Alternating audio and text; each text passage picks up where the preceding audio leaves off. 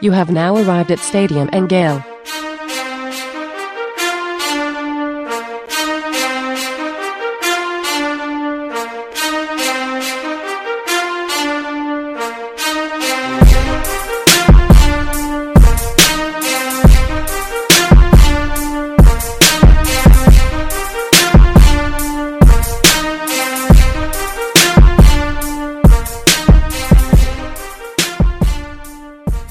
Boys and girls, ladies and gents, welcome to another episode of Stadium and Gale. And it's not Silk, it is Dan. and Delatorre. Silk gallivanting off in the Appalachian Mountains. Um, too much moonshine. Yeah, yeah, Too yeah. much moonshine, too little Wi Fi. Yeah, Dan's uh Dan's old Wi-Fi made it up to uh Boone, North Carolina. Yeah, uh, I sent him the router. Said, "Hey, this will work." Uh, but uh, no, Silk's on vacation. He's uh, on a family trip up to uh, North Carolina. Uh, saw him doing uh, wind sprints against his son yesterday, uphill. Did you Uphill. see that, Nick? Uphill wind sprints. Um, getting close. He's got maybe three to four more races left. Yeah, Uh, Harlem, Harlem's got got him got, got him in his crosshairs. Really. yeah. I was gonna say this so- this time next year, uh, I like Harlem by five or six uh, strides. But uh, for now, I don't. I don't because Silk is a wily veteran. He will win one more race and then he will not race his son anymore. Ah, yeah, he'll go out on top. Yeah. Yeah. He'll say, "Hey, I'm I'm ready to I'm ready to hang up the cleats, retire on Mhm. top, a little Barry Sanders action." Yeah. I can see it, you know. Um, but it is it is just Nick and I today. We are going to do uh, obviously a full comprehensive coverage of SEC Media Days. Uh, but if you're watching on YouTube, please hit the like button. Please hit the subscribe button. Please leave a comment. Let us know where you're listening from. Uh, let us know what player you're most excited about this year. Do whatever. Just drop it in the comments there. Also, quick programming note: if you are listening to us on Apple Podcasts because we shared it on I was going to say Twitter, but apparently X now because we shared it on X. Um, you will have to resubscribe to the feed. We had some issues with a, uh, a former bad actor that was associated with the podcast. Uh, the feed got deleted on the old one, so it will no longer update uh, with the way that our uh, platform works. So you will have to resubscribe. While you're there, please just give us a five star review. Please give us a quick comment. It helps us. That's the biggest thing that we lost. All of the old episodes are still there. All of the old episodes are on the new feed. Uh, but the biggest thing we lost was was about 1,200 uh, ratings. So if you could go ahead and like and subscribe there uh, and uh, and leave us a comment. But Nick, how was your weekend, my friend? Uh, weekend was good. Got uh, got to see some friends. They had their seventh wedding anniversary, so hung out with them. Um, and just get, getting geared up. It's uh, media day is this week. The team will start practicing a week from today. Uh, we've made it through the barren wasteland of the off season. Um, it doesn't seem like I got much of an off season because baseball No. went so far, and then got married, and then was out of the country, came back, and here we are. Uh, football season's back. Yeah, football season is back. SEC Media Days in beautiful Nashville. I know that you were upset that you couldn't make it back to the best SEC city uh, in the world uh, this past weekend. I was down in the uh, the nine five four. Uh, it was my uh, little nephew's fourth birthday, so got to go to the pool uh, with him. Uh, man, corralling uh, four year olds a lot harder than I imagined. Hmm. not something that you know I have a ton of experience with. Obviously, no kids myself, but uh, corralling four-year-olds, trying to keep them entertained. Uh, they like to throw punches. Uh, they Ooh. like to jump at you. Uh, they like to run and and you know Oklahoma drill you. So um, you know it was uh, you know came back a little battered and bruised, but uh, they have a they have a low base as is. So they do. Yeah, uh, you say in the Oklahoma drill, low man wins. How? What is the stance to get lower than a four year old to not get run over and and, and be on the low light reel? you can't. And they, they they they they can't. You know, they, they have zero thought about it, whether they're going to hurt themselves. And if they do, they just cry until they get coddled, right? But they have zero fear. Mm. They'll just go and they'll throw punches. You know, there was a my uh, my other nephew uh, turns six in in a couple of months, and he had a friend there, and they were just throwing punches at my dad's stomach. And after a while, it's like, all right, buddy, now it's time to, uh, you know, we're gonna meet up at the OK Corral and square up here. But, uh, but no, it was a, a great time, great weather. I uh, want to give a quick shout out. Uh, ran into an old high school or a college friend of mine, Harold Pryor. He's actually the uh, the uh, state attorney for uh, for Broward County, but ran into him. Haven't seen him in a long time. He listens to the pod, so shout out to Harold. Uh, great seeing him. Uh, Nick, you know, a little inside story from your wedding. Your uh, best man told a story about Runyons uh, in a square up that you almost had uh, at Runyons years ago. Uh, didn't end up happening because you ended up at a Taco Bell, uh, but almost went there for dinner Friday. Tried to get in, uh, but they said no cigar. So almost went back to your old stomping grounds. You thought you had walk up Runyons pull. I don't. It, I, I, that's what I learned. Back in the day when when you lived in the 954, perhaps. Um, but glad that you were just trying to do it by yourself and you didn't yeah. have uh, Brooke with you. That's, no. that's tough to come back from. Hey, babe, I got us for dinner. Don't worry. Oh, no, that place is tough to get into. I, I know a guy. And then cool. you Springs legend get to the door and it turns out you don't know a guy. Yeah, um, don't know. And then you end up at Taco Bell. Yeah, no, ended up at uh, Big Bear Brewing, which is a good spot. Uh, met up with uh, the best man uh, that was in my wedding. Uh, great guy. I haven't seen him in about a year, but uh, but man, going back to 954, it's crazy. I went down to Fort Lauderdale uh, Saturday night, went down to the Sistrunk Market, which is like a food hall. Uh, but the amount of construction that's happening in Fort Lauderdale, the amount of just big bread that's down there, uh, it was cool to be back, uh, but it's great to be back uh, in Tampa. So let's get uh, let's get started, Nick. As always, let's give a shout out to our presenting sponsor, Alan Horne with State Farm Insurance. Visit him at Alan Horne Insurance. That's A L A N H O R N E Insurance.com. Always a good time to look at your rates for insurance. I just saved.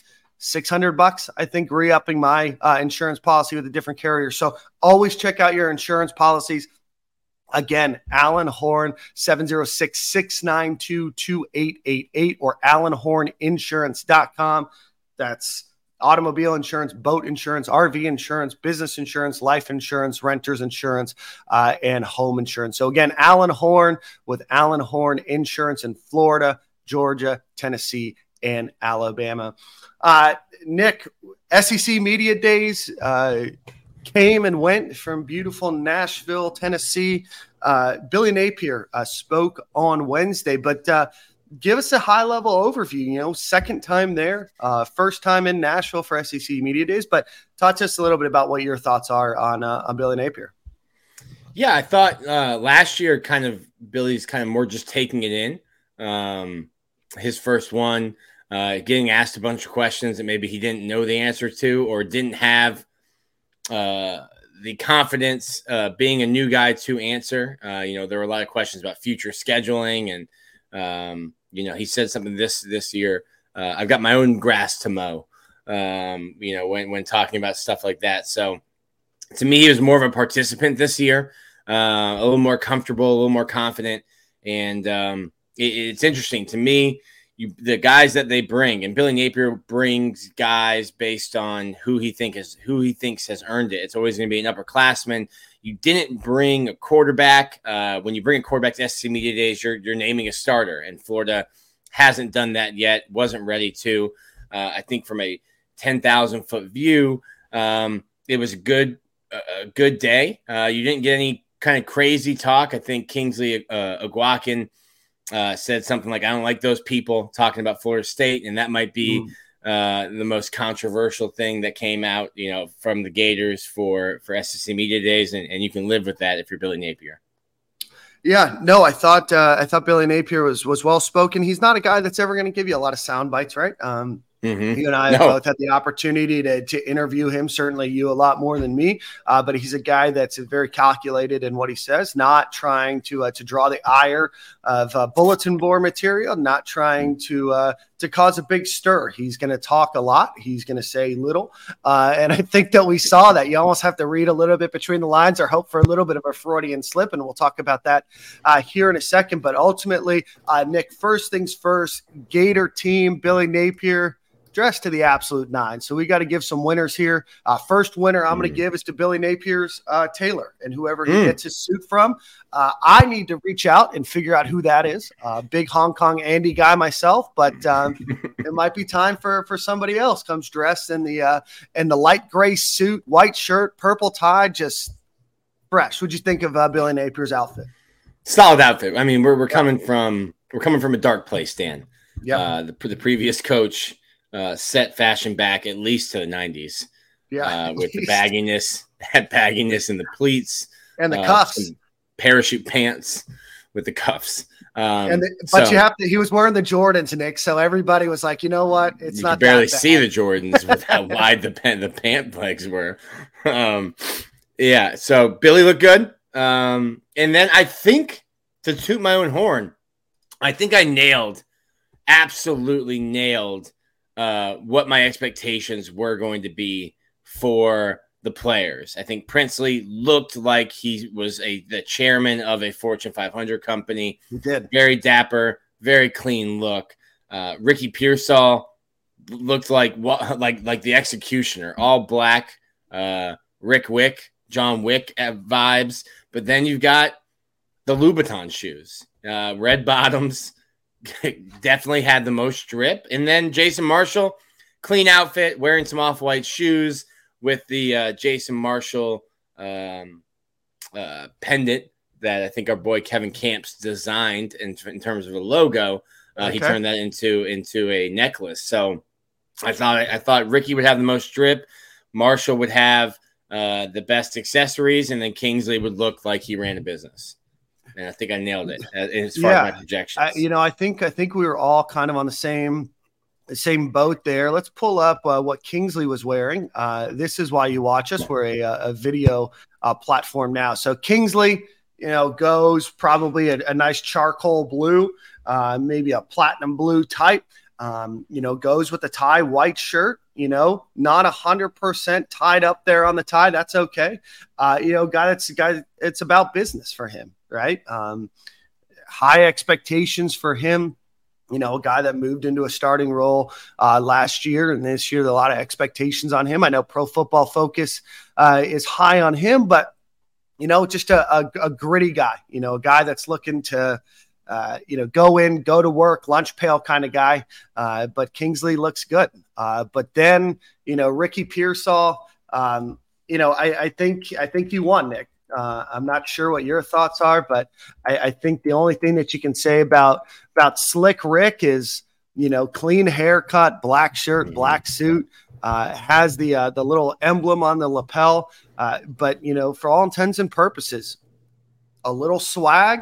But then you look down, Nick. You got the two thousand dollar red bottoms. Um, I know that you're a, a big Christian Louboutin kind of guy yourself. Um, you know, but wearing the Yeah. uh, the spiked two thousand dollar shoes is, you know, to me means that NIL maybe has fixed some of their issues. Nick, NIL's working. Yeah. Yeah. I saw the uh it's probably the guarantors um of the uh, of the people living at the standard. Um, but like the average income for people living at the standard, which has a lot of football players living there, was like two hundred and six thousand dollars. Uh, so and I NIL might be working. It's probably the guarantors, as uh, hundreds of people told me on Twitter. Um, just the joke flying over their heads. Uh, Yeah. Thank you. Thank you for letting me know. Uh, yeah. Let's uh, mom and dad. let's pull up the uh the Louboutins here. Yeah. Um you know, you're looking you're looking at a at a nice piece of drip there. No socks unless they're the no-show socks. Uh ultimately that's a statement, you know what I mean, Nick? Uh so Yeah, shout the out no to no sock could be a weirdo move. You gotta you gotta be some some no so no show socks with those, but you got the spikes. Um, I don't know if that's what, what you would call that color. Is that iridescent? Um, That's like an really- iridescent maroonish color almost. Mhm. You know, maybe hard to tell on YouTube. You got, you know, a, a little gloss to them. Uh, I'm gonna go. I'm gonna go with maroon. Um, you know, Gator Ryan here, our boy Ryan from from beautiful Jacksonville, said stolen from the Delatorre closet. Mhm. Um, you know, but again, going those. for about two thousand dollars a shoe right now, Not not, not two thousand a shoe, two thousand or two thousand for a pair of shoes. For- My apologies. Yep. and then finally, let's get uh, let's get Jason Marshall uh, on here. This is the content that you guys are all looking for, right? So uh, let's see if I can get a good Jason Marshall photo. There we are. One second here. Um, but uh, but again, um, Jason Marshall goes black on black, goes with the bow tie. Uh, but you know, I guess the, the big piece that we have here, Nick, and apologize for this this foe. This is what the internet's given us.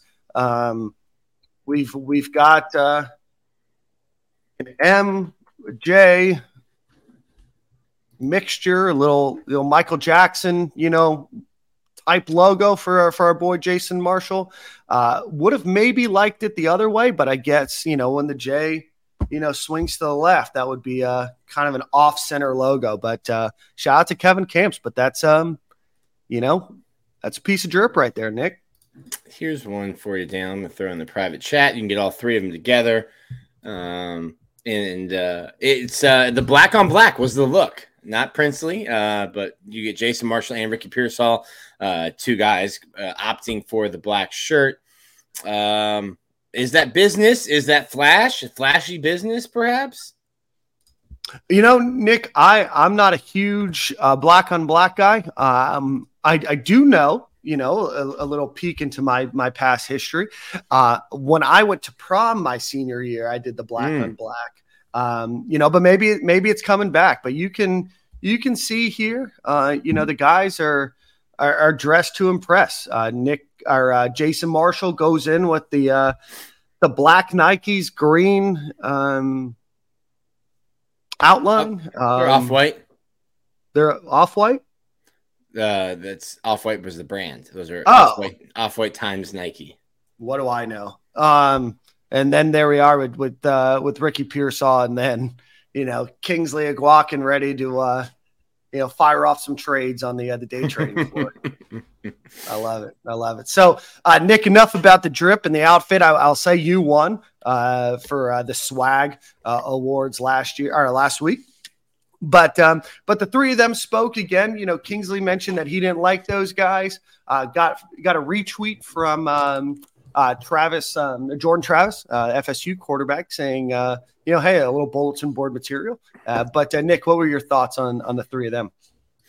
Yeah, I thought I thought everyone was good. Um, you, you, I think the biggest thing in today's day and age, um, you don't want bulletin board material, but this is also a chance in the age of NIL to brand yourself and guys have the opportunity to get in front of the biggest stage possible that isn't, you know, catching a touchdown the national championship. This is the kickoff um, of the season, uh, at least in my mind and a lot of people's minds. The, when you get SC Media Days, that's the start of everything. So I think uh, bringing these guys is, is a chance, not only a, a nice reward for them, for some older guys on the roster. You think Kingsley – uh, is a fifth year senior. Ricky's a fifth year senior, uh, and Jason Marshall has the potential to be a first or second, late first, second round pick in, in the draft. One of the the better cornerbacks in a league that has the best cornerbacks uh, across the country. So I think that was a, uh, a, a big opportunity for these guys to market themselves, to brand themselves, and then also you get to fly in a, in a private jet and go to Nashville. I think some of the guys would have liked some more time in Nashville. I think you, it's a quick trip. You're you fly up, you go through the media car wash, and then you're out of there. Mm. Um, would have enjoyed some more time on Broadway, probably. Yeah, no, good picture of uh, Slick Rick looking out the uh, the window of the PJ. Mm-hmm. Um, you know, I don't know if that's his first time on the PJ. I would imagine very few of them have actually had that that chance to fly in uh, one of the smaller planes that uh, that Florida has. But uh, really, not everyone's as fortunate as you, Dan. Uh, some of us fly coach. I've uh, I've only done it twice, Nick, and let me tell you, uh, if I could afford to do it every time, I, mean, not much like a PJ out there, Nick. You know. Uh, ne- never, know, never been, Dan. Never been. All right, so let's get into a couple of quotes uh, from media days. Let's give a quick shout out to our friends over at the Gataverse first. Uh, they just had their uh, exhibition game this past weekend. They did a fan fest over at Santa Fe uh, College this past weekend. Looked like a huge, overwhelming success. I know the players uh, were all there together. They rented a house together, which was really, really cool. They had a big cookout and barbecue. I know Billy Donovan was there. Um, I know uh, Todd Golden was there. I know a number of former Gator legends were there uh, in town. So uh, they did this as a uh, an exhibition on. Uh, pardon me. They did this uh, preceding an exhibition event that they had on Saturday at Santa Fe. Looked well attended. looked like the crowd was in it, but ultimately a really cool event to support NIL uh, at the University of Florida. So go check them out, G A T A verse V E R S E dot I O, and go support your athletes. They do have a TBT team that has Taurean Green and Lee Humphrey. Uh, Matt McCall's the coach. Corey Brewer's on the team. Uh, Egor Koulechov, a number of players. Uh, they're going to be teeing off here soon in Louisville, are tipping off here in Louisville soon. So go support them. Go support the athletes. Gataverse.io and uh, go support the uh, newest former Florida, our former, pardon me, geez, newest Florida Gator NIL platform. All right, so let's get into a couple of quotes uh, from Billy Napier. Uh, you know, starts off talking about vacation, that kind of stuff. Uh, but then he gets into to SEC football. Um, you know, th- this is a, a, quote that stuck out to me. Uh, their passion, their competition, their desire to win. The margin of error is small in this league. We know that we lost five really close game, one score games, even into the final few minutes of the games. There's mismatched players, there's quality depth. Combine that with caliber of personnel, the diversity of scheme, and great coaching. And he goes on, uh, talks about the SEC. But the thing that stuck out to me, Nick, is you know, is Billy Napier saying, hey, you know, I know our record, you know, finish six and seven. They lose those five games. Trying to temper, uh, you know, a little bit of the fan base to say, hey, why'd we do so bad last year? When he said, hey, we were really in the game and, you know, five or, or, or six of the, the games that the Gators had. Yeah, I think there's a lot of one possession games, one score games, uh, games you can point to one possession or two plays um, that that could have swung it, you know, swung the balance in a different direction. So when you look at Florida's roster coming back, obviously there's a little bit uncertainty at quarterback. Uh, there was uncertainty going into last year. Um, I mm-hmm. thought, and, and I think this podcast thought that Anthony Richardson was was him, um, but we hadn't seen it yet because he had didn't have experience. Now you've got a quarterback in Graham Mertz with more than 30. Billy loves talking about this. More than 30 starts, 32 to be exact. Um, and um, I think you bring back a lot of players. Uh, it, for my money, I, I don't know if it is the best, but I don't know that you can find a much better running back room um, mm-hmm. than what Florida has um, with Etienne, Johnson, Cam Carroll, Treyaun Webb. Uh, mm-hmm. I think that's as good as it gets. And mm-hmm. then you look at the offensive line. Can Florida run the ball? Can Graham Mertz do enough, uh, or Jack Miller? Can Graham Mertz or Jack Miller do enough to keep defenses honest? Um, and and then looking at the defensive side of the ball, everyone I've talked to um, says that this is going to be an aggressive and aggressive style defense. They're going to come after the quarterback. They're going to blitz from different positions, different players, different spots on the field uh, and then what do you get from veterans in, in RJ Moten and mm Mitchell? Um, so the defense, I, I, hate when fans say this because it can always get worse, but like can't get the defense can't be much worse than it was last year. Uh, please don't prove me wrong um, on that. Um, but the defense should be better. Florida's schedule is just brutal. Yeah, it's just a brutal schedule. Um, I, I think I'm coming around. Last year, I, I thought Florida would be like six, seven wins, and then mm-hmm. I think as I as the season got closer, I got wrapped up in in all of the the podcasts I was doing, and and let you guys kind of talk me into like seven and a half, eight wins. I'm still sitting between like six, seven wins for this team. The schedule is just tough. You got to get some wins on the front end because that back back portion of the schedule with Georgia, Arkansas, LSU, Florida State, um, a trip to Missouri, which is like the biggest trap game to me. It's going to be an 11 a.m. kickoff, more, more than likely. Um, there'll be 8,000 people at the stadium. It's late in November. It's going to be cold. Um, the sun normally doesn't show up in the state of Missouri in the in the month of November. Um, yeah, just in general. Goes away. Goes on vacation. It goes to Boone, North Carolina. Yeah. Um, so like that's a tough. Like you got to get some wins early on in the year for me, and, and there's opportunity. I'm not big on Tennessee. That's going to be Joe Milton, who we've seen a ton of. We've seen a bunch of Joe Milton, and I don't know why he's getting a Heisman hype uh, or dark horse Heisman hype. I think Florida can take care of business at home against Tennessee. Tennessee has not won in uh, the swamp in nine straight trips. It will be 20 full years of futility in Gainesville uh, for Tennessee if they lose this year, uh, which I, I, think I will be picking Florida to win. So to me, you have to win some of those close games. Um, and, and, you got to win early if, if mm-hmm. you're the mm-hmm. Florida Gators because that, that back six games on the schedule is brutal. Yeah, no, the, the, the schedule of the next two years certainly is going to be challenging for the Gators, regardless of how talented they are or not. You know, this year you have Utah and Florida State. Uh, next year you have UCF, Miami, and Florida State out of conference. I think you throw in Samford next year.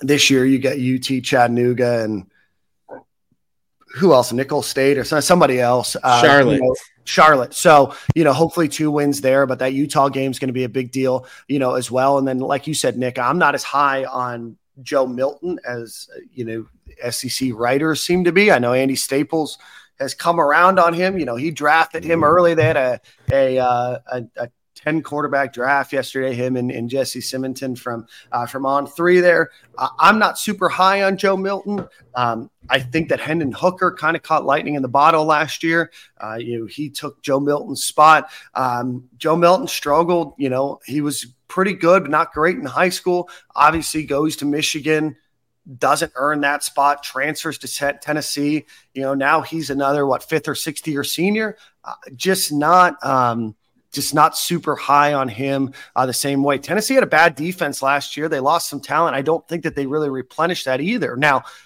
I think Josh Heupel is a is a good coach. He's a, a good coach. You know, kind of reminds you a little bit of maybe a Dan Mullen. You know that his offense is always going to be strong. Uh, you know, but the defensive part of it makes me really wonder how much hype Tennessee's getting this year. Um, but anyway, let's get back to uh, to some more. If Joe Milton, I'll, I'll take this stance. If yeah. Joe Milton is great, then we just have to like tip our cap to Josh Heupel. Mm-hmm. Um, because like Joe Milton's up, he's he's okay. He's a fine mm. quarterback. Um, wasn't great at Michigan, hasn't been great at Tennessee. If he, if Joe Milton goes off this year, then we just need to tip our cap to Josh Heupel and be like, listen, this clearly is just an offense and an offensive system that is easy for quarterbacks and is going to highlight the quarterback. And, and we might start might need to start studying what Josh Heupel is doing offensively um, if he's gonna if if Joe Milton has a Hendon Hooker type year this year. Right, absolutely. Uh, so let's see. Uh, and then Billy Napier spoke to uh, Josh Pate of uh, 247 there. I thought it was a, a really good down to earth interview. Uh, here's what he had to say uh, about the team. Um, uh, trying to to set this up because there's a much longer quote. It, you know, talked about you know kind of what the difference, and we talked to to Billy Napier uh, when we interviewed him a few months ago, kind of about the same question. Well, let, well, let's just read the whole thing, so bear with us. Uh, I think in January, you know, after the season, we went through an extensive, detailed review of year one at Florida as an entire organization, each individual, each department, what worked, what didn't work, how do we adjust, how do we adapt, how do we evolve? We started that process getting our 23 team ready to go. Uh, this is a new group of players uh, that we have uh, and a few uh, staff dynamics. But one thing that I'm encouraged about is we have 97% of our team uh, that was with us in January. We had 27 mid year players. We have a great group of veterans that have experience and wisdom from the past.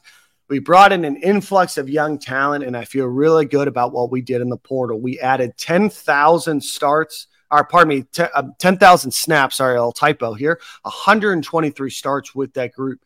Uh, I'm excited about the compound effect we have uh, going into year two, the consistency of process, consistency in our systems.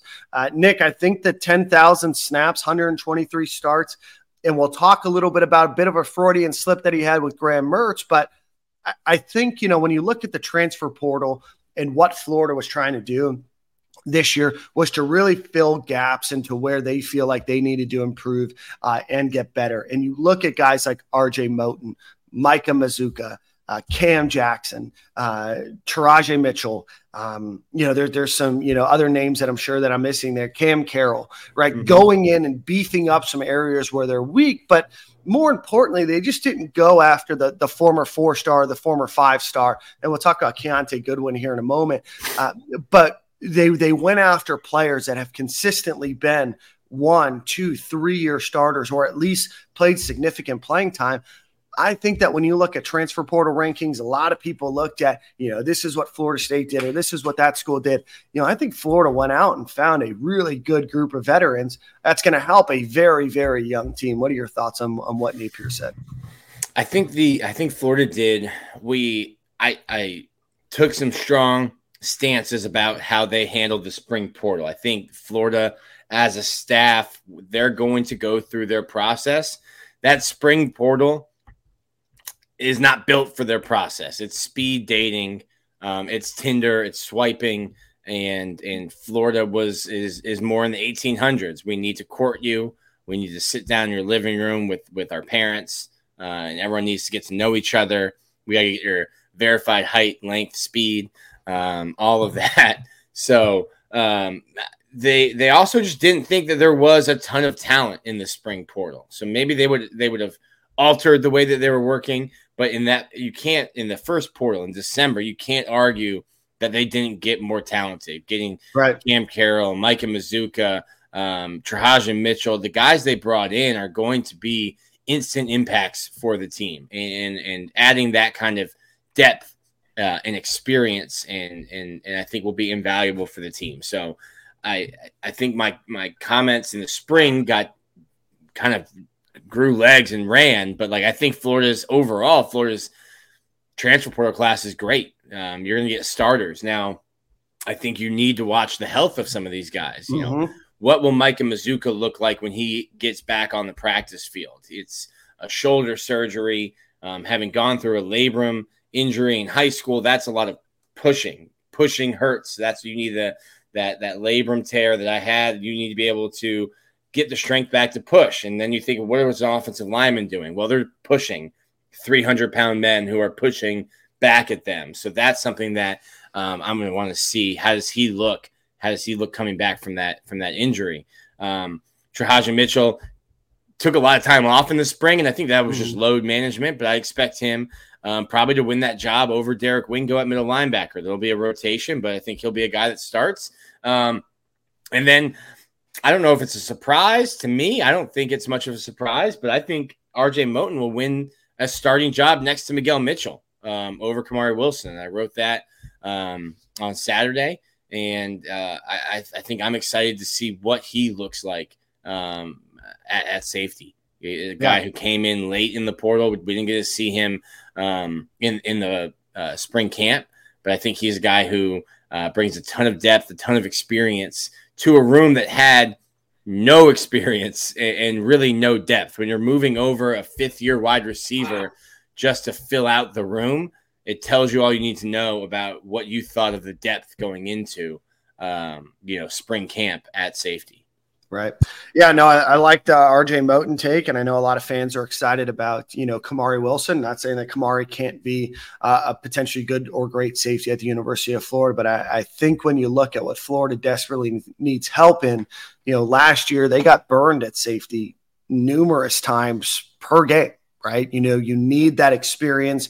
You need that reliable person, right? Maybe it's not the biggest hitter, the flashiest player, or the fastest player, but it's that consistency, you know. And what Florida has now is options. And what's even great about those options, Nick, is that those options are continuing to grow. They've recruited really well, especially last year at the defensive back position. This year, they're doing pretty well uh, as well. Uh, you know, but but at the end of the day, Florida has a lot of stop gaps, right? You know, I think if you look at Florida's blue chip percentage count right now, it's 63%, but a high majority of those guys are freshmen and sophomores, right? So now you go in, you find your Cam Jacksons, right? Be able to fill, you know, that gap in uh, uh, on the front of the defensive line there. You go and you find experience in a very athletic, highly ranked four-star guy out of high school, struggled with injuries at Ohio State and Teradja Mitchell, uh, RJ and again, a guy started at Michigan, you know, ultimately ends up losing his spot, but comes in, good experience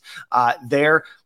You go on the offensive side of the ball. Obviously, you know, Graham Mertz, and you can have your opinion on Graham Mertz, and we're going to talk a little bit more about him in a second. But again, 32 starts under his belt, had a lot of success.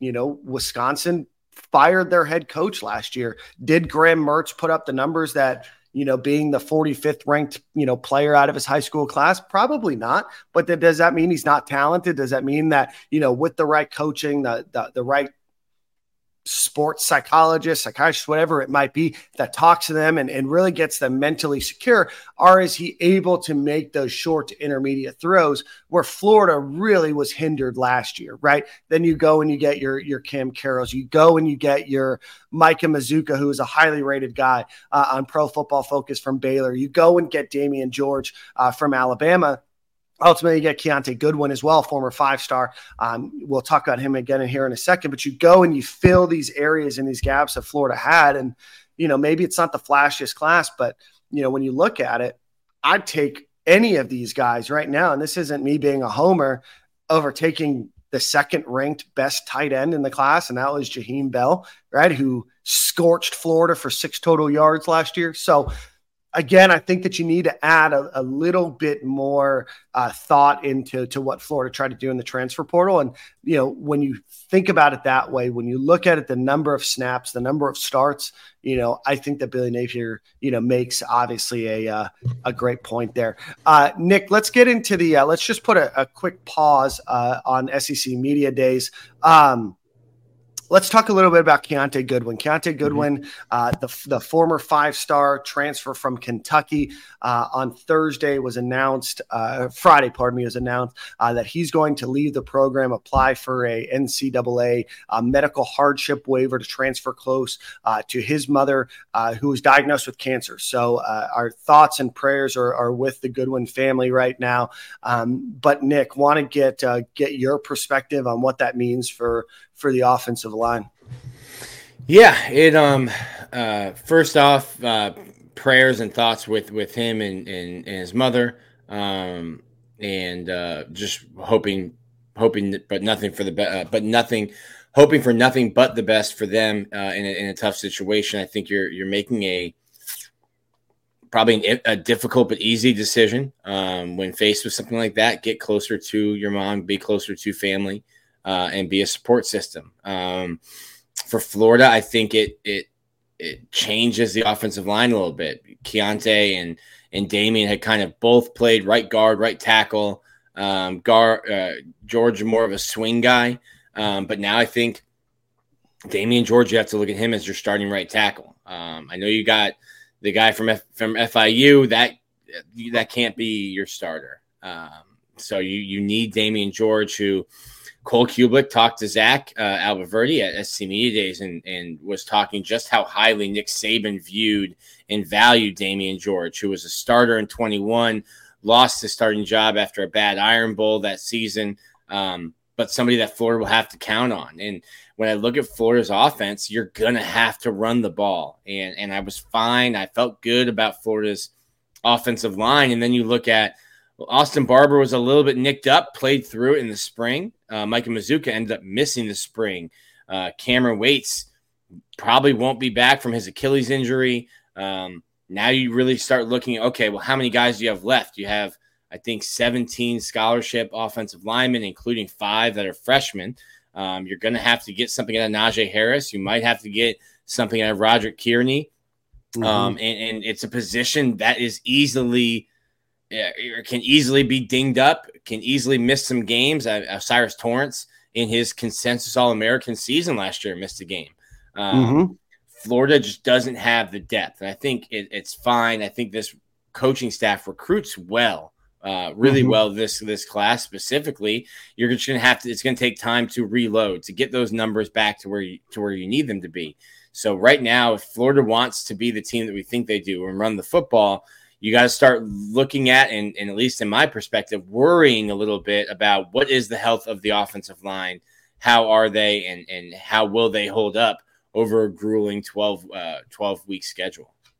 Yeah, no, Nick, you made a uh, a good point there. Let's look at the offensive line uh, real quick. Some names that you uh, you didn't mention. I know Jalen Farmer, uh, the redshirt freshman, mm-hmm. 6'5", 307 pounds.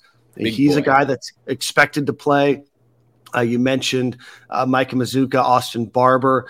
Um, you know, Riley Simmons. Um, you know, probably not um, going to see much from him. Kingsley Eguakun, you know, again, a guy that Florida's going to rely very heavily on uh, there on the offensive line, the six foot three, 302 pound redshirt junior who's already graduated, is going to finish his master's degree in December. So shout out to him.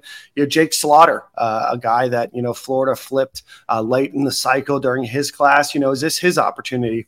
Mm-hmm. Richie Leonard, the fourth, you know, again, a four star uh, guy out of high school, uh, is now in his third year. You mentioned Roger Kearney, uh, Lindell Hudson's the FIU transfer that you mentioned. Um, you know, but again, you look down and you just don't have a ton of snaps. You know, do you have some size? Yes. Do you have some talent? Yes. But now is the opportunity. When you look through here, you know, Bryce Lovett, you know, is a, is a freshman. Uh, Christian Williams is uh, a redshirt freshman. Um, let's see. Caden Jones is a freshman. Hayden Clem is a uh, a walk on redshirt sophomore. Uh, Roger Kearney, uh, Brian Rosenberg is a is a walk on as well. Mark Pitts a walk on. Um, Jordan Herman, you know, again a guy we haven't you know seen much about. Six foot eight, three hundred seventy one pounds. So you name all of those names, and you're like, okay, there's some talent, but that experience level drops off drastically uh, after that starting five or that starting six. Yeah, Herman's really impressive uh, physically. Um, he'll probably be asked to play. Uh, mm-hmm. I think Cameron Waits was a guy that would have been asked to play before the Achilles injury. Um, I think Jake Slaughter might be a guy that starts at left guard if Micah Mazzccua isn't ready.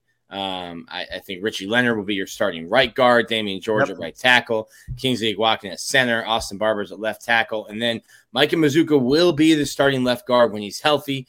Um, but how much if he can't, let's say he can't go against Utah, uh, I think you'll see Slaughter and Knijeah Harris kind of split that role. It's an opportunity to get both of the guys some snaps. Jake Slaughter's been around for a while, but hasn't really played a ton. And then Knijeah Harris, that'll be his first game. Um, right. So in in any kind of absence that Micah Mazzccua will have, whether it's a game or two games, three games, uh, or maybe it's none, I think you start to try to get Jake Slaughter um, and, and, and get Knijeah Harris some reps there. And and I think Roger Kearney is being groomed to be uh, the next center. I think it was weird to me because Knijeah Harris played center in high school and Roger Kearney played guard, and then they get to college and they were like, "Hey, switch that." Yeah. Um, to me, that that you're especially at center for Roger Kearney, who didn't play it in high school, to then come in and the game's already faster, the players are bigger, faster, and stronger, and now you've got more responsibility. So I think you saw some snap issues with him at the spring game. That stuff that'll get ironed out, not something mm-hmm. to be freaking out about uh, for the long term. And I think Roger Kearney's being groomed to be the starting center for the next two to three seasons uh, after Kingsley Eguakun finishes his doctorate degree uh, at Florida, as as you pointed out. So I'm not overly concerned. I think today I'm just like raising a little flag to be like, hey, there this could be an issue if if some of these guys' timetables um, gets ticked back a little bit. Yeah, no, I think that you're exactly right, Nick. From a from a top five uh, perspective, I'm not worried. Maybe getting a six and seven, I'm not as worried you start to have multiple injuries, you know, there's there's maybe some cause for concern. But you know, again, Florida has recruited pretty well. They've got uh, two coaches. They've got probably four additional assistants and GAs and everything else. So a lot of different staff there focusing um, on that group. Uh, good brief pause here to give a shout out to our friends over at Fango Tickets. Go visit them at Fango. That's F A N G O tickets.com. Think of it as Airbnb for your season tickets. You can put your season tickets up there uh, for the Tampa Bay Lightning, the Florida Gators. Um, let's see there's a there's a few others here in the state of Florida uh, off the top of my head that I'm that I'm missing but uh, you can go and you can put on uh, your tickets. There's no fee if you go on and you want to get somebody's tickets for a game, but you can go and list your entire season tickets up there. You can list what games you want to put up there. You can list what games you don't want to, but it's an easy, seamless process for you to go on to fangotickets.com. Again, think Airbnb for your season tickets. The Florida Gators are on there, Tampa Bay Lightning, Tampa Bay Bucks. Um, Cleveland Browns, if you're up in that area uh, as well. But go check them out. Fangotickets.com, started by a University of Florida graduate. So, again, go check them out. Brand new company. So, anything that you can do, if you have season tickets, go ahead and list them there. Uh, Nick, we get into the defense. Uh, obviously, the defense Gators struggle very, very much uh, on defense last year. Patrick Toney leaves and goes to the NFL. Um, I actually you know, saw him uh, he was on my flight to Rome. Wow. Saw Patrick Toney uh, and his wife. Um, Courtney, everybody, big fan of the Gators. Courtney Toney mm, was. Yeah, big fan of Gator Nation. Um, Her and Megan our... Mullen probably have a support group. former former wives, uh, uh, wives of former Florida Gators coach support group meets every Wednesday.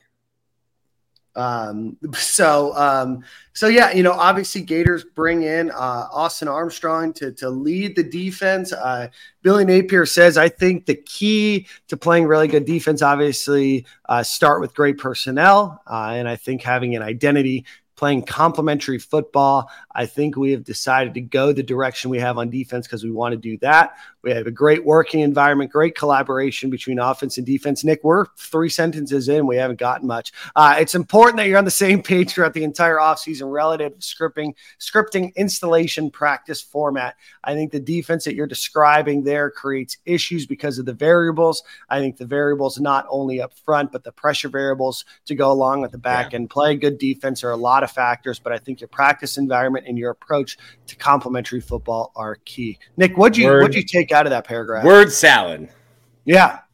Word salad. Um, I don't know that. Well, I know that Billy Napier feels this way. I don't know if it if it works or if it makes sense, but he wants to kind of keep things under wraps. Like there's so much tape, and the coaches are going to know what Austin Armstrong's defense looks like. He, but Billy Napier is not going to be the one that tells you what it looks like uh, before you see it. So I think he wants to take people by surprise. Um, but I, I, from talking to sources, from talking to players, from talking to coaches, uh, it's going to be an aggressive style of defense. And I don't know if it's going to be uh, Todd Grantham engage eight, uh, you know, the the old Madden play. Um, but I think it's it's you've got a bunch of guys. You've got some really good cornerbacks. Um, Jalen Kimber's a guy who we don't even really talk about that much. He had to play last year for the most part with a hand that needed surgery, um, playing with a club on.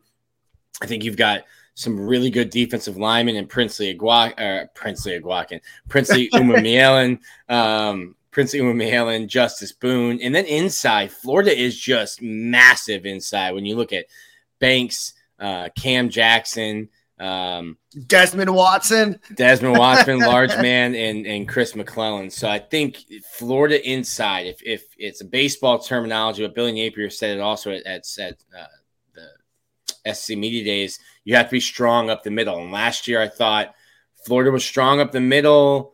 You had a bunch of veterans at linebacker and safety, but like a hundred starts between just your linebackers and obviously Trey Dean. Um, you had a bunch of starts at safety, at linebacker, but you didn't have any kind of depth. Des Watson, I think, was top five in snaps last year at 400 plus pounds. Uh, you're not going to need him to be top five in snaps. You're not going to need Cam Jackson or McClellan um, to be top five in snaps. You have a really solid rotation, and you can have a thousand pounds of human being um, at two defensive tackles and a nose tackle, depending on the formation. So Florida should be strong up the middle. I think they have really good corners, uh, cover say, or corner, cover corners in um, in Jason Marshall, and then whoever is going to play on on the other side, whether it's Devin or Kimber or whoever takes that, that role, Jaden Hill. Um, I think you still need to figure out who's going to play nickel. Uh, is that uh, uh, Jadarius Perkins? Um, I, I, don't think the Jaden Hill experiment worked out well in the spring. I don't think he yeah. is a nickel. So you're going to have to find a nickel, but Florida's going to be aggressive. And I think based on the size you have inside, um, guys who can go and get the passer, uh, in, in Princely and Justus. I think Florida's defense should be better. On paper, I didn't expect them to be as bad as they were last year, uh, but on paper, heading into this year, I think they're better. Yeah, no, I would agree 100%. I think that when you when you start to think of talent, when you start to think of snaps, and then you ultimately think of where Florida was missing last year, right? It was the safeties. When the safeties are left exposed, that puts a lot of pressure on the defensive backs. Jaden Hill was injured. Jalen Kimber, I, give the guy credit. He played with a club for half the season. Um, but again, you didn't see a full healthy secondary there. You add in you know, another season of Devin Moore, um, you know, growing and learning. You add in some of these freshmen who I expect to play uh, a little bit too. Uh, you know, linebacker, you know, Florida Ventrell Miller did did great for the Gators last year, but again, when he's in wide open space and kind of left on an island, you can only expect so much out of him. They struggled to get to the pass uh, to, to the uh, to the quarterback last year. They stuffed to, or they they struggled to stuff uh, at the line of scrimmage as well. You add in and you beef that up. You know, I know Princely, uh, Umanmielen, who got the number one jersey. Nick, what are your thoughts? Yeah, I think he wanted it. Um, so here's one thing: Billy Napier does not. He likes the history. Billy Napier does not care about jersey numbers. Um, there was a lot of locker room turmoil last year when Ricky Pearsall got number one. There were a bunch of players who were like, "Who is this dude from the Pac-12 coming in and getting this number?" There's a ton of history with the number one, and I don't know if it started with Keiwan Ratliff, but that's at least to my knowledge, kind of where it started with Keiwan Ratliff. I talked to Rat uh, after Princely's jersey change came out, and Rat said, "I didn't even want number one. I wanted number five. Uh, and, and, and coach just gave me number one." Um, but when you look at the players who have worn that uh, between Percy, Keiwan, Janoris Jenkins, Percy yeah. Harvin, um, Reggie Nelson, Vernon, mm-hmm. Vernon Hargreaves, there's a lot of history. That number means something to the fan base. And, and I think I've told Billy Napier before, he just doesn't he doesn't care. It's just mm-hmm. a number uh, to him. But I think if you're looking at anyone on the defense that probably would have deserved it, uh, I think it'd be Princely. And, and yeah now you have to what comes with that. The fans expect a certain level of play coming from somebody in that jersey. Uh, Princely wanted the jersey, and now he'll have to live with those expectations as well. The last guy who wore him on defense certainly did not live up to any of the expectations and didn't even make it the entire season before being right. kicked off the team, being before being asked to leave.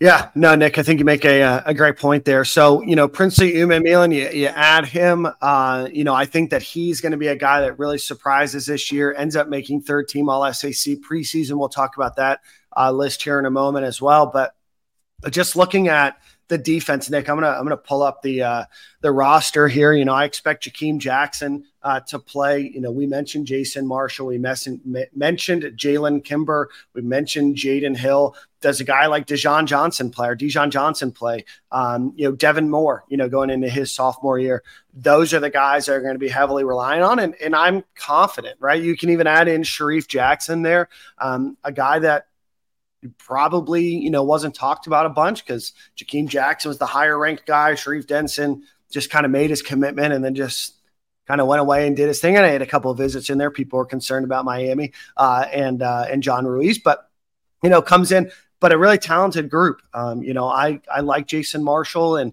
either Jalen Kimber or Devin Moore or Jaden Hill, however that group of two or three works out. You know, I think they make a great point about nickel. Uh, on the defensive line, you know, Chris McClellan, a guy that, you know, showed some flashes last year, committed when Florida didn't even have a coach last year. Uh, Will Norman, a guy that we've talked about on this pod, has been getting a ton of praise by his coaches. Again, a lot to expect, you know, out of a freshman. But again, the six foot four, 293 pound player, I expect to see him this year. Des Watson, 6'5, 439. Uh, obviously, we've talked about him. Jalen Humphreys, make or break year for the guy. Um, you know, redshirt junior, does he get a lot of playing time? Who knows? Caleb Banks, the transfer from Louisville. We've talked a lot about Cam Jackson, you know, the transfer from uh, from Memphis. Caleb Banks, a guy that people were high on, didn't have a ton of snaps there at Louisville, you know, but again, six foot six, 323 pounds there. Uh, Tyreak Sapp, you know, redshirt sophomore. Is this his breakout year, right? Um, you have Gavin Hill, you have Jamari Lyons, you have, you know, some some names on here, and then obviously you you finish with Cam Jackson there on everything but the edge. And then you look at Princely Umanmielen, Kelby Collins, a guy that flashed in the spring and you know has been talked about very heavily. Justus Boone showed some flashes last year. TJ Searcy, the, the highly ranked uh, you know four star. Cameron James, uh, you know he's coming over. Uh, Jack Pyburn. Um, so again, you're you're talking about a list of names that again young, limited experience, but you know this is you know, an opportunity where Florida really can get better, in my opinion, and getting after uh, the pass rusher and setting that edge. At linebacker, we haven't mentioned Shamar James, could be a breakout year for him. Derek Wingo, Scooby Williams, Teradja Mitchell, Deuce Spurlock, the transfer from Michigan, uh, Jaden Robinson, the freshman, Manny Nunnery, the transfer from Houston that I've heard some good things about. Um, let's see and then you have the, the transfer from Temple, Kenny Anehi. Uh, so again, inside linebacker, you've got some uh, you got some players there as well. Now it's a matter of them, you know, putting it all together and then going to safety. We have Kamari Wilson, Miguel Mitchell, Jordan Castell, the freshman, RJ Moten, Bryce Thornton, Jadarius Perkins, Dakota Mitchell, and Jamarcus Weston, the, the former wide receiver that moved to safety. Don't know how much you can expect out of him, but that first, you know, six names Kamari Wilson, Miguel Mitchell, Jordan Castell, RJ Moten, Bryce Thornton, and Jadarius Perkins. I expect to hear from this year and throw in Dakota Mitchell as well. A lot of guys. A lot of guys. A lot of unproven guys, Nick. Yeah. Uh, that's that's going to be part of it. You're going to have uh, as you as you start to take over a team, and listen, Mel Tucker was able to catch, you know, like lightning in a bottle at Michigan State by going through the portal. Um, you're watching Mike Norvell at Florida State build his team through the portal. Um, the question of is that sustainable uh, comes to comes to mind. It's not. It has not been sustainable for Michigan State. Uh, Mel got the got the bag, uh, but the team was terrible last year. And they'll what, what would they look like this year? Uh, Florida State, everyone's talking about Florida State as a top 10 team, a playoff dark horse. I think Jordan Travis is great. They they got a bunch of guys back. Jared Verse got a, got a bunch of guys back and added some big names in the portal. I think what you've seen Billy Napier do is really focus on rebuilding the team through high school recruiting while adding pieces that can play significant playing time in the interim um, through the portal. So I, I like the way that they're building. I, I, think this staff is really dedicated to recruiting at the high school level. Um, and, and that should be exciting. It doesn't make for an instant change, instant success. No. Um, I think Florida will struggle at times this year. Uh, that's why I'm not overly concerned about what is the overall record this year. Florida's not mm-hmm. going to win the SEC. They're not going to win the SEC East. They're not going to compete to beat Georgia and win the win the SEC. But do you see progression? Um, those guys that are freshmen, I think, have an opportunity to get valuable playing time um, this year. And, and, you start building for 2024 w- with another absolutely brutal, brutal schedule. So, again, a lot of names that we mentioned there, a lot of unproved, unknown, um, you know, skill, but again, highly ranked guys, guys that you should should expect things from, right? And that's ultimately where Florida needs to get back to is when they get these highly ranked freshmen, are they able to get them in? Are they able to get snaps? Are they able to improve and get better? Um, you know, but there's there's a lot of reason to be excited. Although it can be cautious optimism, it could even be Dan's a homer and he's just rattling off all these names because he just read through the roster, right? but you know, when you look at linebacker, you get a lot more athletic. Ventrell Miller struggled in coverage last year, right? Shamar James, a lot more athletic. Teradja Mitchell could be a lot more athletic. Deuce Spurlock, a guy that's very athletic. You know, we'll see if it transfers over to the SEC. Um, Manny Nunnery, you're you're talking more athleticism out of these guys. Hopefully, it all uh, for the Gators' sake gets uh, put into practice. But again, it's hard not to be excited about some of these young guys, your Kelby Collins, your TJ Searcy's, those kind of folks. Uh, let's get back into some things that he said uh, at SEC Media Days. All right. Um, dealing with transition. Um, I think I've had the transition questioned quite a bit. I think there's three really variables that were a really big adjustment. Uh, there's no question the pace of recruiting. This is my first time at the Power Five level with an early signing period and how that has affected the recruiting calendar, the workflow, the evaluation process, and the recruitment process. Quick pause there. We talked to, to him about this. And, you know, when he came over, he had five weeks six weeks before early signing. No, just a few weeks, pardon me, before uh, early signing. I think it was three. You're trying to bring on a staff. You're trying to close on some of these guys. You know, you get in a Devin Moore, you get in a Kamari Wilson, but really only a few weeks. By the way, you're also trying to hire a hundred staff members, including coaches picking it back up. There's definitely been an adjustment. I think year one to year two, we've made good improvements in that area. I also think it's a heck of a year to take over a program with the portal and NIL coming to the forefront. Those were challenging. In particular, you're trying to establish trust in a really short amount of time. And those create a dynamic on your team that can be challenging. So I think we've come up with a really good system to attack those areas, and I'm pleased with the progress we're making. Again, each part of this it's very fluid, and we'll continue to adjust and adapt as we go. But I'm very pleased with the year one to year two transition um, relative to the recruiting calendar, NIL, and certainly the portal. Nick, what are your thoughts? Yeah. Um it's it's it's kind of what I was talking about, the way that they're deciding to build. And you can build for instant success, flash in the pan, or or build for the long term. And and I think what if you look at what Dan Mullen was able to do, he won with Jim McElwain's guys. They won early, they won quickly. Um, and then the way that Dan and his staff recruited, they didn't have the players to continue winning, and they weren't recruiting at that level.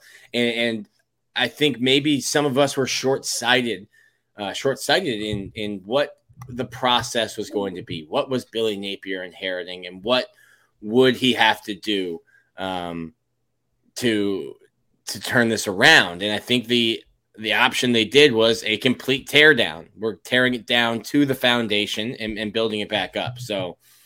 Uh, you have to nail some things in the portal just to stay competitive, but I think they're building, like I said before, they're building um, through high school recruiting and building the right way. And then also, I think you have to nail your quarterback. They went through an exhaustive search in, in, in Billy Napier's words to land on Graham Mertz.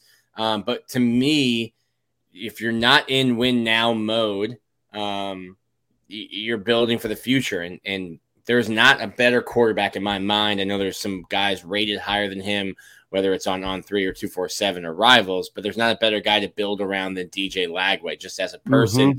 as a prospect, and as a player. So you're building your roster for when your quarterback gets to your team in December.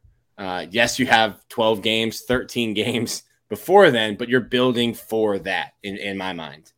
Yeah, maybe even 15 games, Nick. Who knows? You know, probably not. Probably not 15. Probably games. not 15 games. Um, no, I think that you can see uh, you know, transitioning to any new job is hard. You know, imagine taking over an organization that's that's struggling and you're expected to turn around mm. uh, right away. Um, you know, that doesn't happen often at the Fortune 500 level. It doesn't happen at the Fortune 1000, and it often doesn't even happen at the the SMB size of business, right? Does it? Um, uh, what about the penny stock size? The Penny stocks, uh, Nick, the the investment in my future has been poor um, mm-hmm. on one particular stock. We are breaking records each and every week. I've never found a stock, Nick, in my entire life, and I have a few dollars invested in the stock market these days that has ever consistently gone down three to five percent every day. The thing about going down three to five percent every day is you can you could theoretically go down forever. Uh, but again, I'm sure you're wondering, Harrison. I know you're watching. Have the financials been released for my life wallet investment? Of course, by now. Um, we are we are probably 54 weeks since the last actual financials came out. We are we are riding the struggle bus, um, and I think our CEO is uh, realizing uh, that his nonsensical tweeting and lack of focus on my investment um, is no longer the best path to build good favor with investors. So he has since stopped tweeting much to my dismay. Um, but I think that when you take over any organization, going back to the actual point here, is, is it takes time, right? Some things happen quick. Sometimes you can have a really quick turnaround, and sometimes you can't. It doesn't necessarily mean that the person that was hired uh, is the right leader forever doesn't necessarily mean that it's going to work out but when any any time that you're taking over an entity that has been struggling and has the need to make a change at the top level position that there's going to take time and not everything's going to be perfect and you're not going to agree with everything but you have to be able to buy into their vision and i think the way that you look at the staff that he's built around, the way that he's been able to replace some of his staff members that have been lost. And then you look at areas where they struggled. They struggled in NIL, seemingly getting figured out. Florida Victorious is obviously, and the Gataverse have been great assets to that you know, but that's starting to get figured out a little bit more from a high school recruiting perspective. I mean, it's hard to look at Florida and say, hey, things haven't gotten better. Right now, Florida is the number three class in the country. They're ahead of Alabama right now. They're ahead of all their in-state rivals. They're number two in the SEC. That's where you want to be, right? You got to continue to build talent. You got to continue to get better. And you know, Florida didn't finish the last two recruiting classes where they probably wanted to finish, but things are getting better, and you're making that steady improvement. That now you continue all of those names that we just mentioned, right? Hopefully, those aren't just names in the future. You have to build off that. You have to trust your ability to go out, recruit, identify, and ultimately secure that talent. Um, but right now, it seems like a lot of those transitionary period uh, things that really plagued Florida are seemingly getting a lot better, at least from what I can tell. And uh, probably one of the biggest things that you can notice is obviously they had some staff turnover. You know, you had some coaches go to the NFL and and stuff like that. But from a support staff perspective, they kept probably – 90% of that support staff in place, those are the keys and the building blocks to the future. Yeah. And and I think it's it's important to stay the course. Um just society that we live in right now is instant gratification. You want it now and and there wasn't a lot to hang your hat on in 2023. There might not be a lot to hang your hat on in 2024. I think you need to win games at home. You need to win a rivalry, beat Tennessee, beat Florida State. If you can win those two games, even in a six and six regular season, I think that shows okay, you're you're making progress. These are games you lost a year ago, um, but games that you're now winning, even when the roster isn't where it needs to be. Absolutely.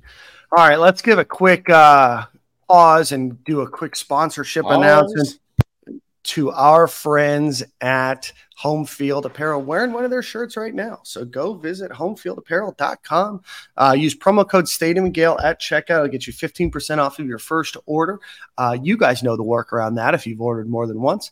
Uh, but again, probably about 20 different University of Florida t shirts. Uh, they also have a really cool starter looking jacket with the old Fighting Gator logo on it that I think is really, really cool. Uh, I don't know if I have enough swag to pull it off, Nick, but I'm sure Silk does uh, and you do as well. But uh, go check them out, homefieldapparel.com. Premium cotton feels great, lightweight, uh, really good product. So again, go check them out, homefieldapparel.com. Promo code Stadium and Gale, all one word at checkout. Nick, I think that that is going to uh, wrap up uh, SEC Media Days. Any additional thoughts uh, before mm-hmm. we get into uh, where you guys as the media ranked them and and everything else. Um, one, a Freudian slip uh, from oh, Billy yeah. Napier on Andy Staples' show. Um, I have it pulled up. Andy was talking to him about the team um, and and the systems on offense. And, and Billy Napier said, ultimately, we have a great system that distributes the ball depending on how the defense aligns. We just need Graham to make great decisions. Florida has not named a quarterback. Uh, I don't think anyone will be surprised when Graham Mertz is named the starting quarterback. Maybe Jack Miller will be, um, but it's what we've expected. We've expected Graham um, to win the job. He came in as a guy who has a ton of starts. He has 31 more starts, despite, or actually, they've been in the college around the same time. 31 more starts than than Jack Miller. Um, and, and, I think it's Graham's job to lose, and it has been since he got to Florida. And I think Billy Napier knows that. And despite not wanting to say it, I think there was a little Freudian slip there uh, when talking to Andy. Yeah, no, I think that you can expect Graham Mertz for at least this season to be the starter. All Got two years of eligibility left. Got two years of eligibility left. All right. So, Nick, the preseason football media poll and all SEC teams were announced. Nick, did you vote in this or did you have to be present to vote? I voted. Okay. All right. So, in the Eastern Division, you have Georgia finished first with 265 first place votes, Tennessee second with 14 first place votes, then South Carolina with three, then Kentucky with one, then Florida comes in fifth in the Eastern Division, then Missouri, and then Vanderbilt. But an important thing to note, Nick Vanderbilt, third in the SEC East mm-hmm. with eight first place votes. Nick, speak for your profession. Yeah, I think there's a bunch of people. Uh, they, they really like to tout how many media members um, get credentialed for this, and I think they would credential Stadium and Gale if we wanted to go to Dallas. Whoa, whoa, year. whoa, whoa, whoa! No, I'm just saying if Stadium and Gale wanted to go to Dallas instead on Radio Row, we could probably do that next year. Um, Isn't it in Dallas next year? Yeah. Yes, that's what I just okay. said. Yes. Sorry, I missed. Um, but uh, I think some people try to be funny. Uh, to me, it just takes away the validity of these preseason polls. The fact that Vanderbilt has a single non last place vote um, takes away the validity of the poll. It's a team hmm. that I think won one SEC game last year, maybe. Oh. Um, two, one, one or two, beat Florida. Um, but that it's it's not funny to me. If if that was your vote, Yes.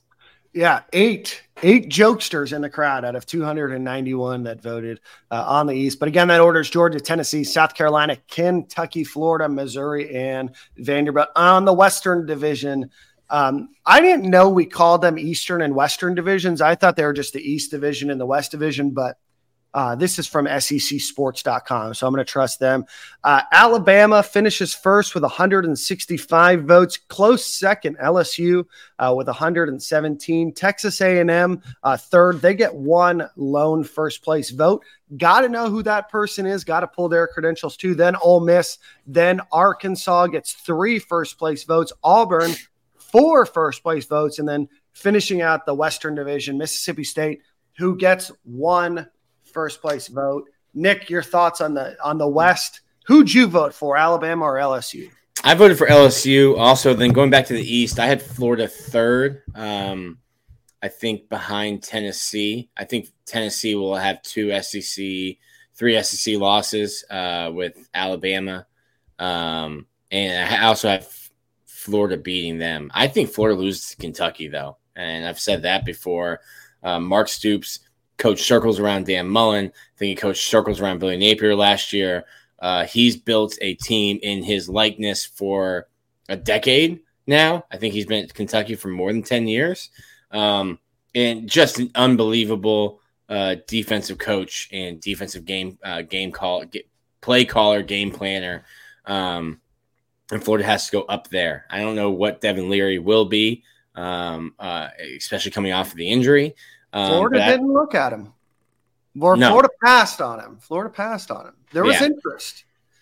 yes. So um, the East kind of to me is Georgia, and then the six other teams. Yeah. Uh, and then the West, I think, is a little more interesting with with LSU and and uh, and Alabama, uh, Texas A&M. I'm really interested. I think that's going to be uh, made for TV with Bobby Petrino and Jimbo Fisher. Is Petrino calling plays? Is Jimbo calling plays? What's the dynamic behind closed doors? And then uh, do we see them yelling at each other on the sideline, uh, you know, during games? So that to me is really interesting. Um, but uh, to me, it's it's a two team race in the West, and then uh, Georgia and the other guys in the East. Uh, speaking of uh, a comment that you just made, we, we skipped over it. Uh, Billy Napier said that he will still keep uh, calling plays for the Gators. Uh, we've talked a lot about it uh, on this show. You get to a certain point in your career because you've done one thing. You know, for for Billy Napier, he got hired to be a head coach for the first time because of his ability to call offense. Built up Louisiana. Ultimately, you know, a lot of these guys feel, you know, once they get that experience, they they do feel like the smartest person in the room. Sometimes that ego can come down and bite them. Sometimes they're somebody that likes to to pass off that responsibility and are okay with doing that.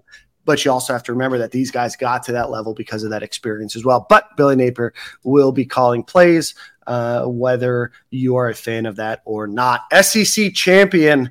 Um, these are the schools that received votes Georgia, 181 points, then Alabama, 62, LSU, 31, Tennessee, 5, Vanderbilt, 5, uh, Arkansas, 2, Auburn, 2, Texas A&M, 1, Mississippi State, 1, and South Carolina 1. So, of the eight people that voted on Vanderbilt to win the SEC East, they, whoever the corresponding team in the West is, they have Vanderbilt going five and three against those programs. So, uh, Nick, uh, Georgia, I think a very easy selection for uh, SEC champion. Then you have Alabama, LSU, then Tennessee and Vanderbilt. But seems like a three team race there with Georgia, Alabama, and LSU. Um, Let's get into the 2023 preseason media days all SEC team. Nick, you have to go down to the third team in which you see Trevor Etienne on offense and then um, on defense. Pardon me. You have Prince Umanmielen and Jason Marshall uh, as a third team on a defense, mm. respectively. Are you surprised there's not more? Do you think any names missing? Tyron Hopper, former Florida Gator linebacker, is on the second team. Uh, he's at Missouri now. But Nick, any any thoughts there? I don't I don't know why Montrell Johnson's not getting any of the hype. To me, Johnson and Etienne are, are so similar, so not, not similar in their play style, but like eh, in production projections, production value to me. Um, I think those guys are, are so similar, and, and Montrell Johnson is not being talked about at all. Um, so you think it's a little name recognition with the? I, I, don't, I don't, I, I, don't know because like Montrell rushed nearly rushed for a thousand yards as a freshman. Uh, granted, it was in the Sun Belt. Comes to Florida, leads the Gators in yards, carries, touchdowns, uh, and then is nowhere to be found on any of these lists. So to me, I, it's to, I'm looking at that and I'm like, he's getting Montrell's getting snubbed um, on, on, some of these lists. I don't know that. listen, I, I, can't get angry. I can't sit here and say I think Florida's a six six win team, seven right. win team, and then make a gigantic case for well, they should have some guys on the first team all SEC. Like, could Jason Marshall be that? Yes. Did his production and his play last year warrant it? No. Uh, was he used? correctly? I don't think so. And, and, and if used correctly this year, uh, more press man, then yeah, I think he'll be on a postseason first team or second team. Um, but his play in 2020, 2022 didn't warrant him to be on uh, the 2023 first team in the preseason. And uh, Princely, I think, is a guy, if he gets to double digit sacks, could find his way on a first team uh, preseason all, or postseason all SEC list. But uh, to me, I think I, I, don't understand why nobody's talking about Montrell outside of like maybe a couple people in Gainesville. But nationally, it seems like everyone is Trevor Etienne, uh, and nobody's talking about Montrell. When in my mind, they're kind of interchangeable. Right. No, I would 100% agree, and I, I do think a little bit of it has to do with some name recognition. Some other names that you know, again, you're you're not talking about a lot of people. You know, Ricky Pearsall is a guy that, you know, Florida fans are high on. There's only six total receivers, uh, seven total, pardon me, that got selected. Uh, for some reason, the second team has three wide receivers. Maybe they tied. Looks like they did. I uh, don't think that, you know, Ricky Pearsall is necessarily better than any of them. Um, strangely, they don't choose two tackles, two guards, and a center uh, for the offensive line. They just choose one center and four offensive linemen. I think uh, Austin Barber is a guy whose name could be the, on there uh, at the end of the year. Um, but you know, I don't think that there's a, a lot of names missing. Um, you know, unfortunately, Florida doesn't get any love at the uh, at the punter position. Nick, I know that you're probably disappointed enough. about that. Um, but uh, you know, again, you know, this is an opportunity for Florida to really go and, and show out. Right there's there's zero to very low expectations of this team and how they're going to perform. You have a lot of just names that are there, so this is the opportunity uh, to go and, and compete and, and try to prove that that you deserve more than three names uh, on this list. But we do want to give a, a quick congratulations to Jason Marshall, Princely Umanmielen, and Trevor Etienne uh, for making that list. Um, Nick, let's get into the cookout. Um, we may be there. This is a recruiting talk. Uh, Stadium and Gale may be pulling up, so um, a good opportunity for the three of us to get together. Uh, but before we do that, Nick, uh, before we get into recruiting talk, let's give one final shout out to our sponsor that keeps this show going, Home Field, or uh, pardon me, uh, go visit Alumni Hall friends over at Alumni Hall on Archer Road or go visit them online at alumnihall.com. That is where you're going to find your coaches' polos, your Nike and your Jordan gear, uh, your cookout accessories, your tents, your blankets, your uh, ornaments for the Christmas tree, your grilling supplies, whatever it might be.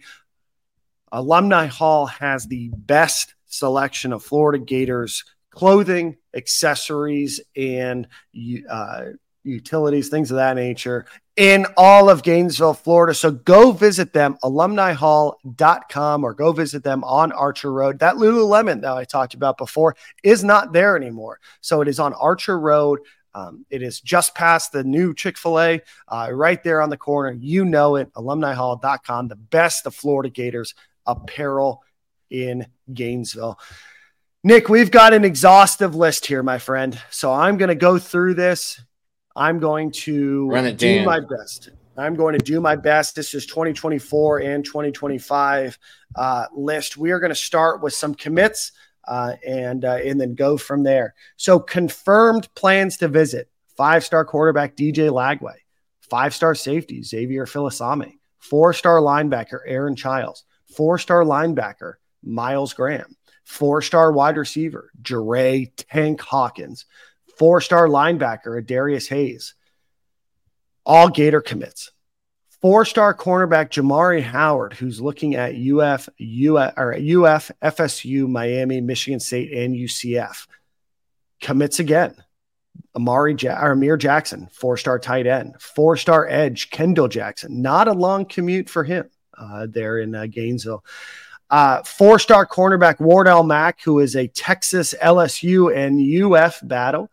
Four star linebacker, three star on on three, Jamonte Waller, uh, four star offensive tackle and new commit Fletcher Westfall, four star edge Amaris Williams, three star defensive like uh, defensive lineman, pardon me, Micah Boyru, Boyro, three star safety Josiah Davis, three star cornerback Teddy Foster, three star offensive lineman Marcus Mascoll, three star offensive lineman Noel Port Jigen, Port Port Portugal, uh, coming from Germany um, in Schwäbisch Hall, and three-star offensive lineman Mike Williams. A ton of Florida commits, a few that are uncommitted, but you get most of the class here.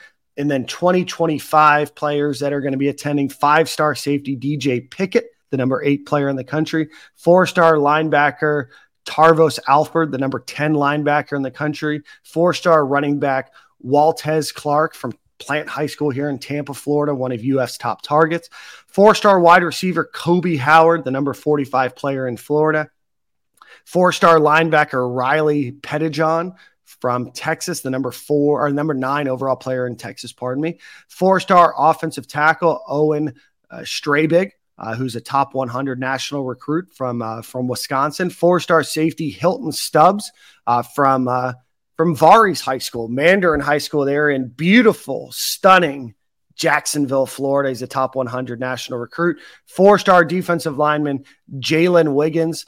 Uh, from Tallahassee. He's visited Florida a number of times. Three star cornerback Chris McCorkle, uh, teammates with Teddy Foster, Um, Florida leads in his recruitment, a very different kind of cornerback than Teddy Foster. Uh, Teddy's a more boundary guy, uh, long strider. Uh, this is kind of your more Jason Marshall type, uh, solid guy. He's a three star right now. I see him going up higher. Uh, unranked wide receiver Javon Boggs from Cocoa and uh, unranked defensive lineman James Morrow uh, from Buford, Georgia, Florida, just offered him.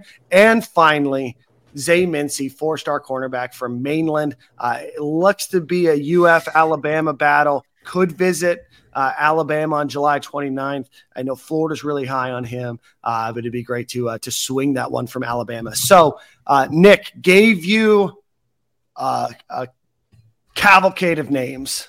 Any that you're excited about? Um, what do you think about uh, this barbecue event?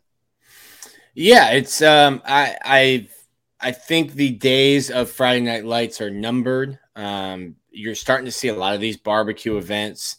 Um, guys, the the recruiting calendar has changed a lot. Um, everyone, you know, started copying Friday Night Lights to, to death. Um, and and I think guys are done with you know having to camp this late in in the cycle. So to me, uh, when you're getting uh, trying to get a big recruiting event, hey, let's have a nice relaxed environment. We don't need to be uh, having guys run and test and cover and, and lift and do all these kind of things. Let's just have a relaxed environment, get some good food, ha- invite parents, families, and and and get people here to have conversations with them, talk to them, show them uh, what it would be like to be at the University of Florida without, uh, you know, football. Because uh, most of what the guys will do is not playing football. Um, so I think that's a good idea.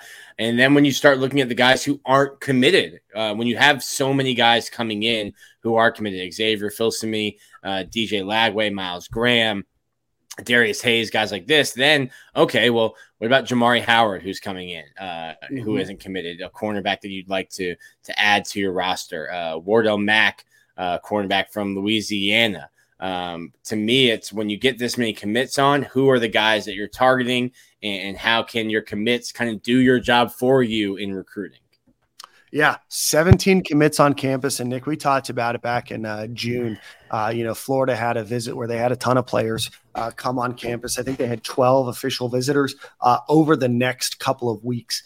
Eight of them committed to the University of Florida. There's an excitement, there's an energy about being around those players. And, you know, for a guy like Jamari Howard, for, um, you know, a guy like potentially Zay Mincy, for a Wardell Mack, right? Does that kind of excitement intrigue you to pull the trigger, right? And then you start to look at 2025 guys. You know, Florida, you know, right now sits with 21 commits uh, in this class. We've talked about it on this program. No official number, probably somewhere around 25 to 27. Obviously, you want to fill up uh, as many spots as you can, uh, but you have 25 to 27 uh, in this class. You have 21 right now. You have 17 of those uh, coming for this cookout. But does this start to impact you know some of these 2025 guys uh, that are coming on a campus? Now this isn't an exhaustive list. This is just what we have as of monday july uh, 24th we still have five days. You can expect some names. You might even expect a name uh, to fall off of here but ultimately, I love this. Shannon Snell is going to be cooking out for them.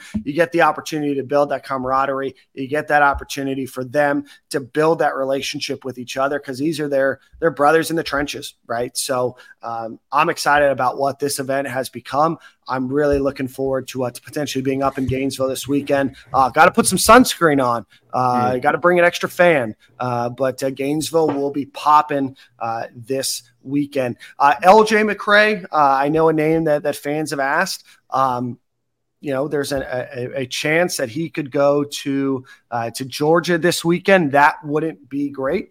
Ideal. Not not ideal, not ideal. Uh, but uh, but that's kind of where we're at right now. Um, I know there's an offensive lineman, Ori. I don't expect him um, to uh, to to make it um, as well. But uh, but again, LJ McCray. Uh, is not uh, likely expected in Gainesville this weekend. So, um, you know, again, that's what we have. University of Florida. Let's see, Michael Fasusi will be uh, in town uh, as well. Uh, he just announced on Twitter he's a five star athlete uh, out of Lewisville, Texas. Texas, pardon me. He announced that that he will be uh, into actually he's coming for right before the barbecue. So that's my mistake. Um, so yeah, uh, Gators also lost four-star linebacker, uh, 2025 guy Elijah Melendez from Kissimmee Osceola High School. Um, he's going to be going to Arkansas this weekend. So I know at one point he was expected uh, to make it, but fantastic weekend uh, for the Gators. Uh, grilling out uh, in the swamp. So, Nick, that takes us to the end of our program today, my friend. Uh, it's good hanging out with you. Any final thoughts before we get out of here? And I want you to start thinking about a song of the week. I have a song of the week ready. Um, no final thoughts from me. A uh, relationship ribs. Might have to put in an order for a relationship ribeye. Um, if we're if we're all going to head out there this week, that would be fun. Um, and the next week, we're going to start breaking down uh, position rooms. So look out for that. We hope to get Silk back next week, unless he becomes a you know a, a bootlegger up there, uh, making moonshine and, and running it down to the people. I can see I can see Silk doing moonshine. Some some way to get a vegetarian moonshine out there uh, for the fan bases. It's what we've all wanted. Uh, but again, we appreciate you guys joining in. Uh, again, if you're listening to us on Apple and you click the link on X, uh, formerly known as Twitter, uh, please go like and subscribe or subscribe again. Please go rate us there. Please leave us a review. It helps us a ton. If you're watching on YouTube, please hit that like button. Please hit the subscribe button in the top right hand corner. Or there's a little thing uh, that's orange. that says subscribe. You can just hit there right on our video. Uh, we appreciate you guys watching each and every week. We will be back whenever there is breaking news. Other than that, Nick, take us out with the song of the week. Uh, this guy, I I'm old, so I didn't see him on TikTok, but I saw him on Reels, which I think is where TikToks go once they've become very popular right. on the more popular social media app. Uh, but Cooper Alan used to do uh, funny songs um, or you know for TikTok in a country style. He has an unbelievable country music singer voice. This song is with a guy named Spencer Crandall. First time I heard him, uh, it's called "Didn't Do" by Spencer Crandall and Cooper Alan. Perfect. Well, Nick, we will see you potentially on Saturday, and if not, same corner, same time next week. Thanks everybody for joining in, and we will see you next week. Sometimes I catch myself living like I'll never die. I'll be down here forever that I get another try. So I say I'll start tomorrow. I'll ask her out next week. And I'll go out another night when I'm caught up on sleep. But lately I've been thinking the biggest risk that I take is playing it safe. So I wanna give my heart away like it ain't gonna break. Let someone in, even if it is. Rather end up penniless, chasing my bucket list. Cause over time's never time will spent. I take the pound and headache hangover over missing out on late nights. Cause the nights I remember end with the sunrise took me wondering what if to know it's true. Rather regret what I did than what I didn't do. I spend the extra money, surprise my mom for Mother's Day. Cause having one less memory ain't a price I wanna pay. And I man up and say the sorries I've been putting off for years. Tell the people that I love, that I love them while I'm here. We ain't promised tomorrow. So the biggest risk that I take is playing it safe. So I wanna give my heart away like it ain't gonna break. Let someone in, even if it ends. Rather end up penniless, chasing my bucket list. Cause over time's never time well spent. I'll take the pound and headache hangover. Over missing out on late nights. Cause the nights I remember. And with the sunrise took me wondering what if to know it's true. Rather regret what I did than what I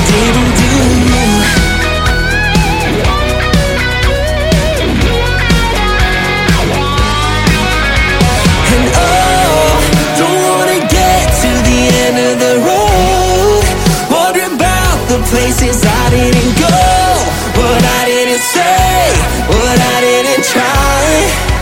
That's why I Wanna give my heart away like it ain't gonna break. Let someone in, even if it ends. Rather end up penniless Chasing my bucket list, cause over time Every time we'll spend. I'll take the pound and headache hangover. Over missing out on late nights. Cause the nights I remember. And with the sunrise. Took me wondering what if to know. It's true. Rather regret what I did than what I didn't do.